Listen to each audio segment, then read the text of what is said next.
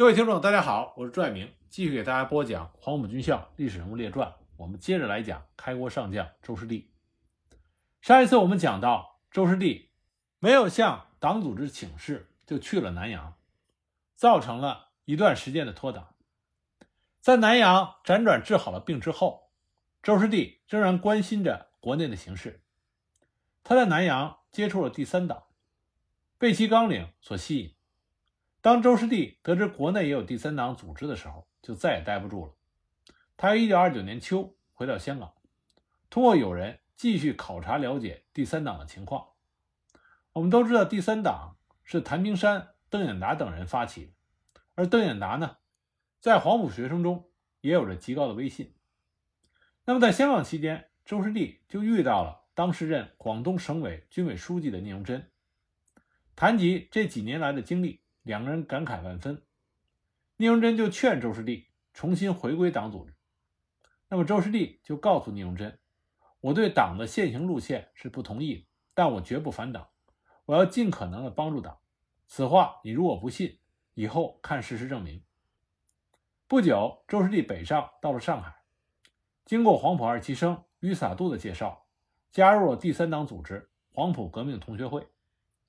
于洒度也是一个名人。他曾经参加了毛泽东领导发起的湘赣边界秋收起义，并且担任过工农革命军第一师师长的职务。但他因为不愿意上井冈山，革命意志消退，所以离队回上海向党中央汇报。在此期间，脱离了中国共产党。周师弟在黄埔革命同学会中还遇到黄埔一期的老同学，叶挺独立团的老战友许继慎。第四军第二十五师成立之后。许继慎在周师弟的七十三团干了一段时间的参谋长，后来被叶挺调到第二十四师七十二团任团长。一九二七年五月，许继慎在反击夏斗寅叛乱的时候负伤，经周恩来的命令转到上海医治，所以很遗憾没有能够参加南昌起义。伤愈之后，他奉中央的指示，在安徽、上海等地从事秘密工作，后来因为上级的组织遭到破坏。因此，与党组织失去了联系。黄埔革命同学会的主要任务就是联络黄埔一至五期的同学，与蒋介石建立的黄埔同学会相抗衡。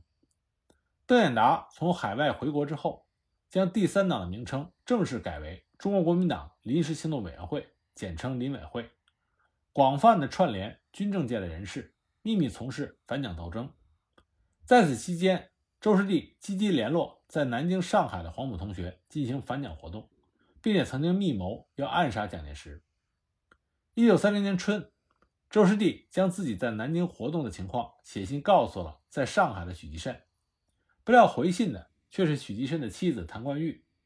信中写有暗语：“父亲叫你回来。”周师弟接信之后就赶回了上海，见到了谭冠玉。谭冠玉告诉他。许继慎已经重新回归了中共党组织，并被派去鄂豫皖领导红军。党组织还要求周师弟也回来。经过这几年的奔波比较，周师弟觉得还是中国共产党能够领导中国革命，所以就请谭冠玉转告中共党组织，快些派人来接头。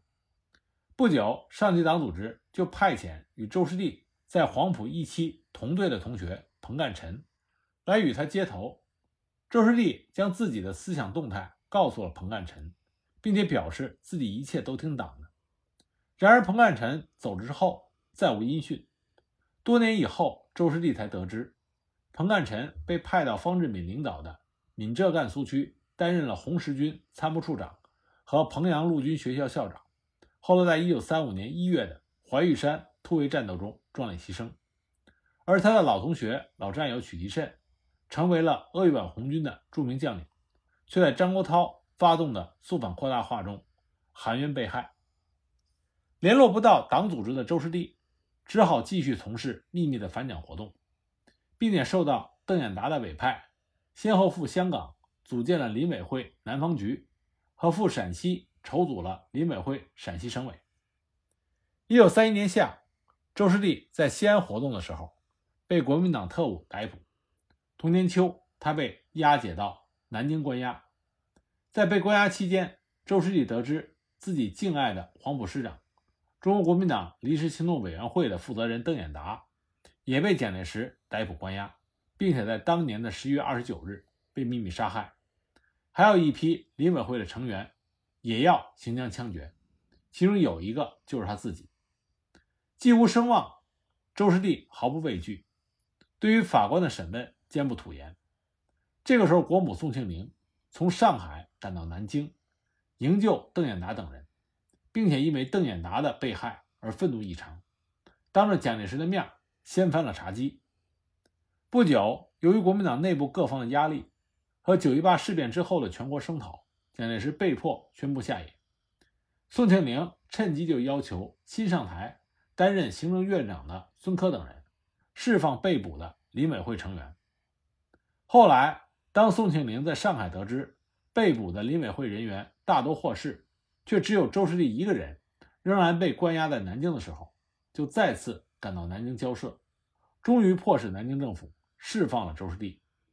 没有宋庆龄国母的这两次倾力营救，周士第很有可能凶多吉少。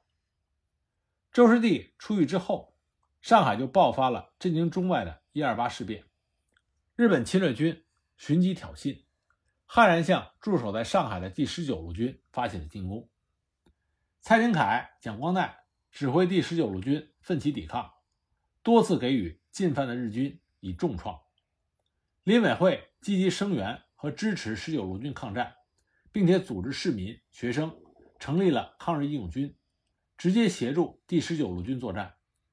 周士第被任命为抗日义勇军的队长，率部执行警戒、侦察、运输、宣传、救护等任务，并且在闸北一带。配合第十九路军抗击日寇，日军在三亿主将不断增兵之后，终于迫使第十九路军和前来驰援的张治中第五军各部向后撤退。这个时候，在西方列强的调停下，中日两国政府开始进行谈判，后来签署了淞沪停战协定，日军返回战前防区，国军暂留现驻地，交战区划为非武装地区。不久呢，南京政府将英勇抗战的十九路军调到福建剿共。由于蒋介石于一九三二年三月重新复出，掌握了国民党军事大权，根据林委会的指示，周士第在上海组织了再次刺杀蒋介石的行动。但因为内部出了问题，外部又无机会，使得刺杀行动无果而终。一九三三年夏，林委会派遣周士第去福建第十九路军。以推动蔡廷锴、蒋光鼐等人参加抗日反蒋。第十九路军总指挥蔡廷锴曾经被动地参加过南昌起义，与周士第认识，知道他原来是共产党。但此时蔡廷锴与任福建省主席的蒋光鼐对于蒋介石对日妥协心怀不满，已经有心要举事反蒋，正在积极的对外联络。因而蔡廷锴有意要借助周士第。在国共两方间的关系，帮助举事，所以就任命周士第到闽西善后委员会任特派员，抓一下巩固地方政权的工作，肃清闽西的蒋系势力和反动民团。周士第到达闽西之后，大刀阔斧的开展工作，并且协助第十九路军将领张炎收编了福建军阀张真部的第四十九师，而他自己担任了改编后的第四十九师。参谋处长张炎思想进步，曾经发誓今后不再打内战。他与周师弟积极游说蔡廷锴，推动促成了第十九路军与中央苏区的接触联系。中共中央派出了潘汉年任中华苏维埃政府和红军的全权代表，与福建省政府和第十九路军进行谈判。周士第受蔡廷锴之命，担任护送和保卫任务。秘密护卫潘汉年一行，往来于双方之间。经过多次的接触谈判，第十九路军与红军达成了反日反蒋的共同意向，并且签订了停战协定。一九三三年十月二十日，李济深、陈明书、蒋光鼐、蔡廷锴、黄其祥等人发动了福建事变，在福州成立了中华共和国人民革命政府，打出了反蒋反内战的旗号。同时，第十九路军也扩编统称为人民革命第一方面军第十九路军。周士第担任了张延任军长的第四军第四十九师二十一团团长，负责镇守漳州。这个张延值得说一下，他是十九路军的悍将，在参加一九三一年对江西苏区的第三次围剿的时候，曾经指挥第六十一师驰援被困在高新区的第十九路军总指挥部，在战斗中与林彪的红四军针锋相对，发生了血战。一度还曾经危及到林彪的指挥部。为了掩护军首长撤退，红四军第十一师师长毛泽东的爱将曾仕娥亲率全师排以上的军官向敌人发起了反击，在激战中当场阵亡，这让毛泽东心痛不已。在曾仕娥牺牲之后，毛泽东还为此批评了林彪。在一二八淞沪抗战中，张炎率部狠狠打击了日寇。因而有抗日英雄的美誉。后来在抗日战争期间，已经是国军中将的张炎变卖家产，发动广东民众抗日，并且与共产党组织合作，有力抗击了进犯广东的日伪军。在抗战胜利前夕，张炎率部起义，公开拥护中国共产党。蒋介石命令两广部队围攻张炎的起义军，最终将张炎逮捕，秘密杀害于广西玉林东岳岭。福建事变爆发之后，应第十九路军的要求，中共中央又派红军总司令部作战部部长张云逸作为红军军事联络员去福州接洽。张云逸和周士第是海南老乡，两个人又曾经一起在第四军第二十五师任职。南昌起义的时候，幸亏得到任第二十五师参谋长的张云逸掩护，周士第才没有被第二十五师师长李汉魂扣留。从而与聂荣臻等人拉出了队伍，参加了起义。这次张云逸去福州，路过漳州的时候，周士第将他接到二十一团团部款待，叙谈了往事以及第十九路军和苏区的情况。张云逸透露，中央希望周师弟能够回归党的怀抱，最好还能拉出一支部队来。周师弟当时非常的激动，心潮起伏。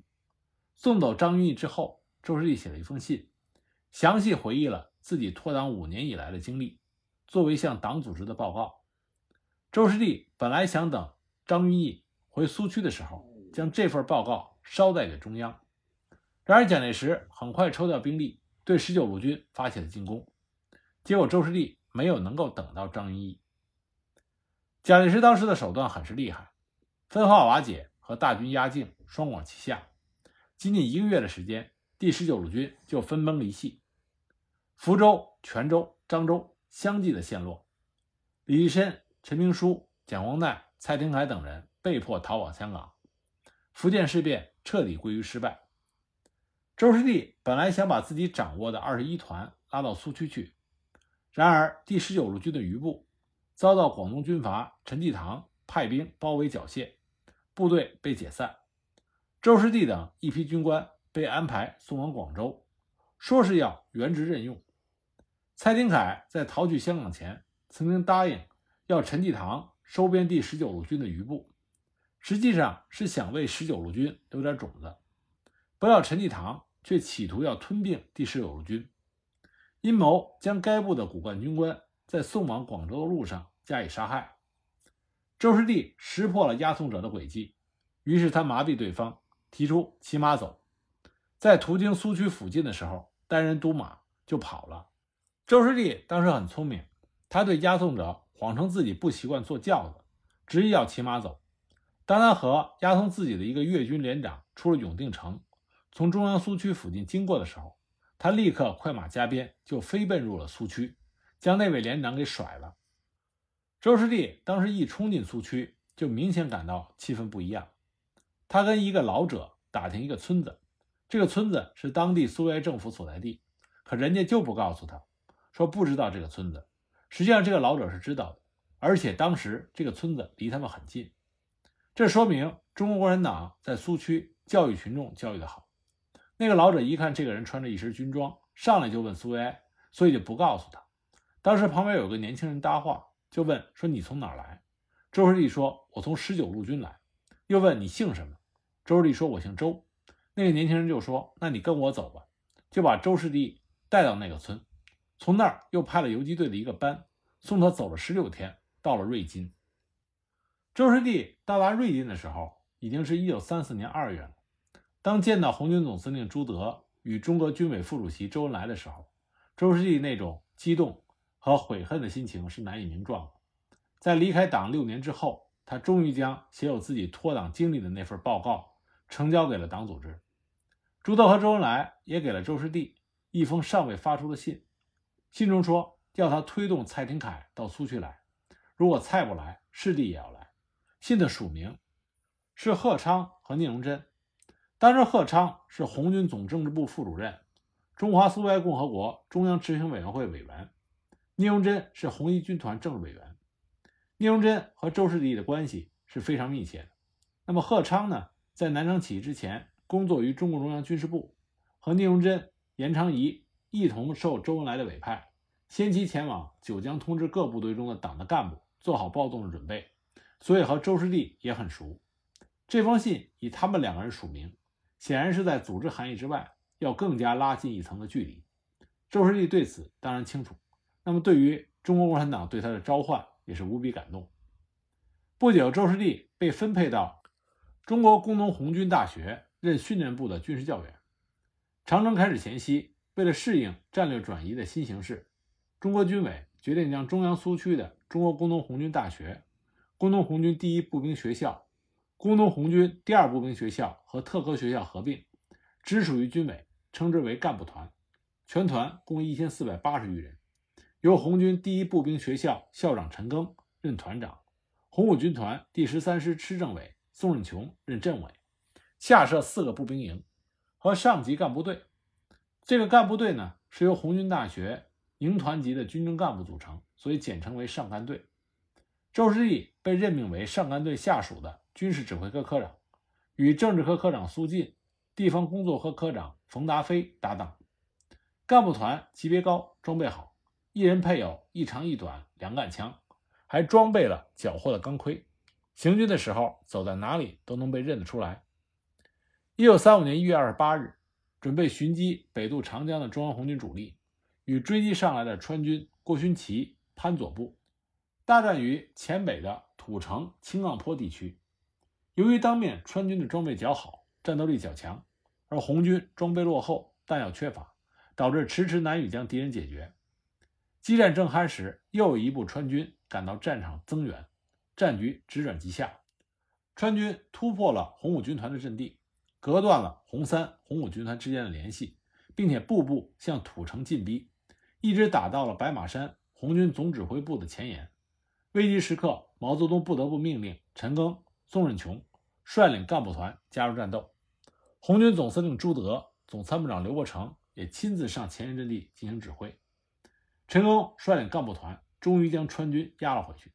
当时毛泽东在山上用望远镜看到之后，兴奋地说：“打得好，干部团立了功，陈赓可以当军长。”由于当面敌人越打越多，形势陷于不利，毛泽东、周恩来、朱德当机立断，改变了原定经赤水城向泸州、宜宾间。北渡长江的计划，命令全军撤出战斗，架设浮桥西渡赤水河，甩掉敌人。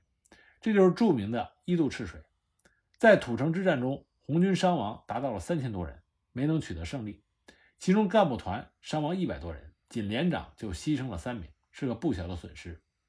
由于周士第所在的上干队干部级别比较高，因而在土城并没有被允许参加战斗。在西征转战途中。周士第率领军事指挥科的人员，先后参加了保卫娄山关、奔袭安通镇、抢渡金沙江、警戒安顺场等战斗，做出了一定的贡献。一九三五年六月，中央红军到达川西北，与张国焘率领的红四方面军会师，准备共同北上。根据中国军委的命令，干部团同红四方面军红军学校合并，改编为新的红军学校，干部团编为红军学校特科团。原来的团长陈赓被调走，由韦国清代理团长，宋任琼仍然担任政治委员。为了加强红四方面军的领导力量，原来干部团的多数人员都被调出，加强充实到各主力部队担任各级领导工作。上干队仍然保留，但人员已经不多。不久，上干队队长肖劲光调到红三军团当了参谋长，周师弟被提升为上干队队长，与政治委员董必武搭档。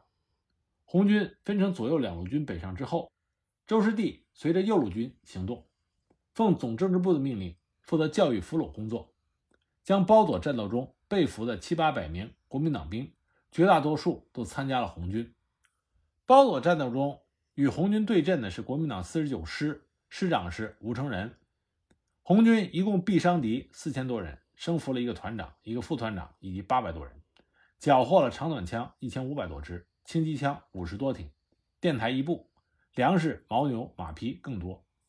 为了迅速的改造和处理这些战俘，中共中央是派了周士第、王胜荣、王关澜等人到包左的战俘营去工作。国民党军四十九师，这是原来第十九路军。蒋光鼐、蔡廷锴领导下的部队，早在1932年一二八淞沪抗战中，周士第他担任中国国民党临时行动委员会组织的支援第十九路军淞沪抗战义勇军的队长，就曾经和十九路军在上海并肩战斗过。后来他又到福建第十九路军工作，在四十九师当过参谋处长，所以他一到战俘营几乎都是熟人。周士第知道这些俘虏中的大部分人都和日本帝国主义打过仗。有些人对红军有着一定的认识，所以呢，他和王观澜、王胜荣等人商议之后，决定正确贯彻红军优待俘虏的政策，用第十九路军淞沪抗战、反蒋抗日的光荣史和阶级教育的方法施教。经过几天的教育谈话，俘虏的觉悟就有了很大的提高。很多俘虏兵痛骂反动军阀压迫士兵，表示再也不会为国民党卖命了。一天，周士第告诉俘虏们。共产党人的俘虏政策是留去自由，愿意留下当红军的，红军欢迎；愿意回家或者返回国民党部队的，发给路费。说着，周师弟就让人把银元摆在桌上，让俘虏们自己决定去留。结果，百分之九十的俘虏说要留下参加红军，很多人还说我早就想参加红军了。周师弟高兴地对俘虏们说：“你们的师长吴成仁是我的老同学，他如果不在战场逃走。”我还要争取让他和你们一块儿当红军。那么也正是因为周师弟、王关澜、王胜荣他们在包佐改造俘虏中的出色工作，他们受到了中共中央的表扬。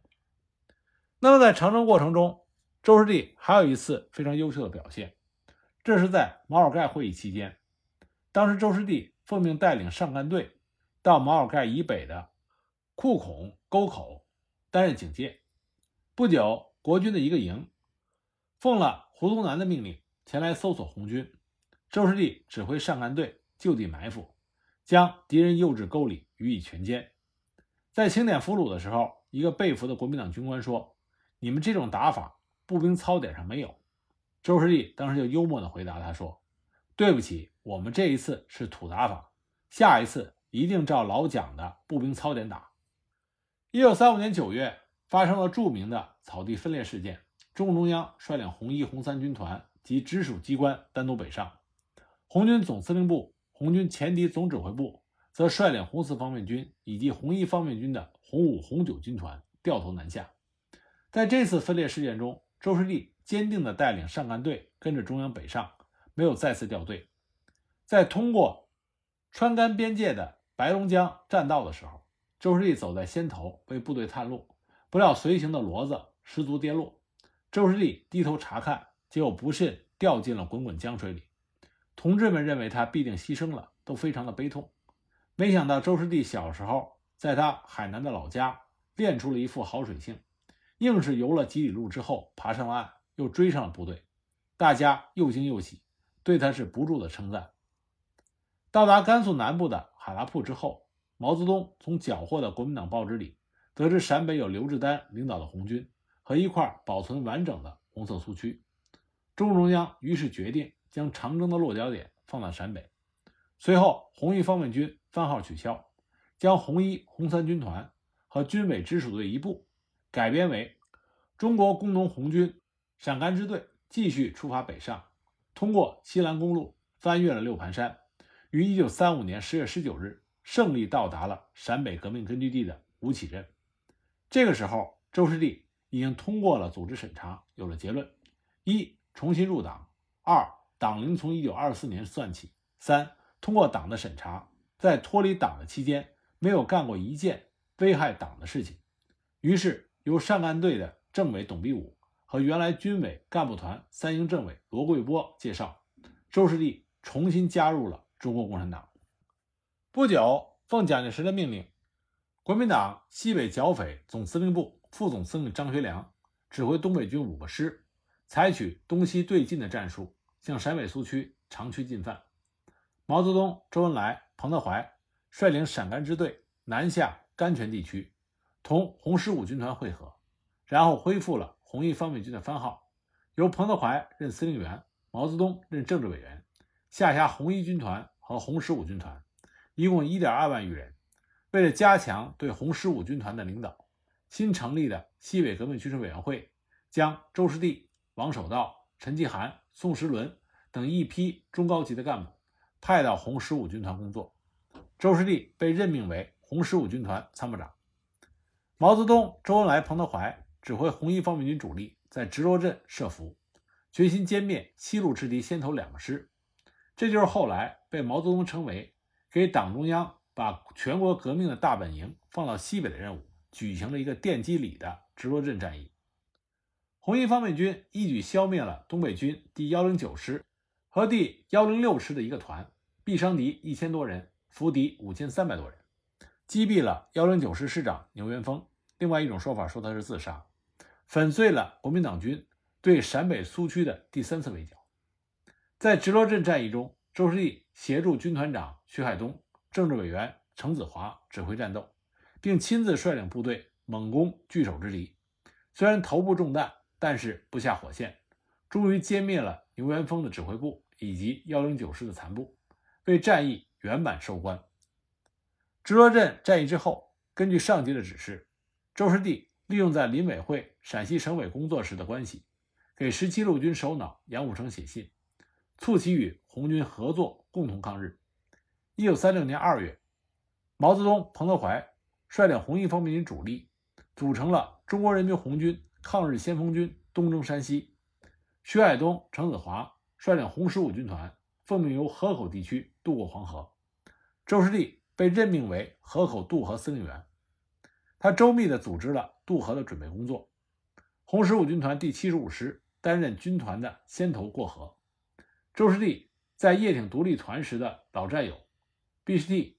时任第红七十五师参谋长，率领尖刀营强渡黄河，一举攻占了滩头阵地，保障了全军团安全渡河。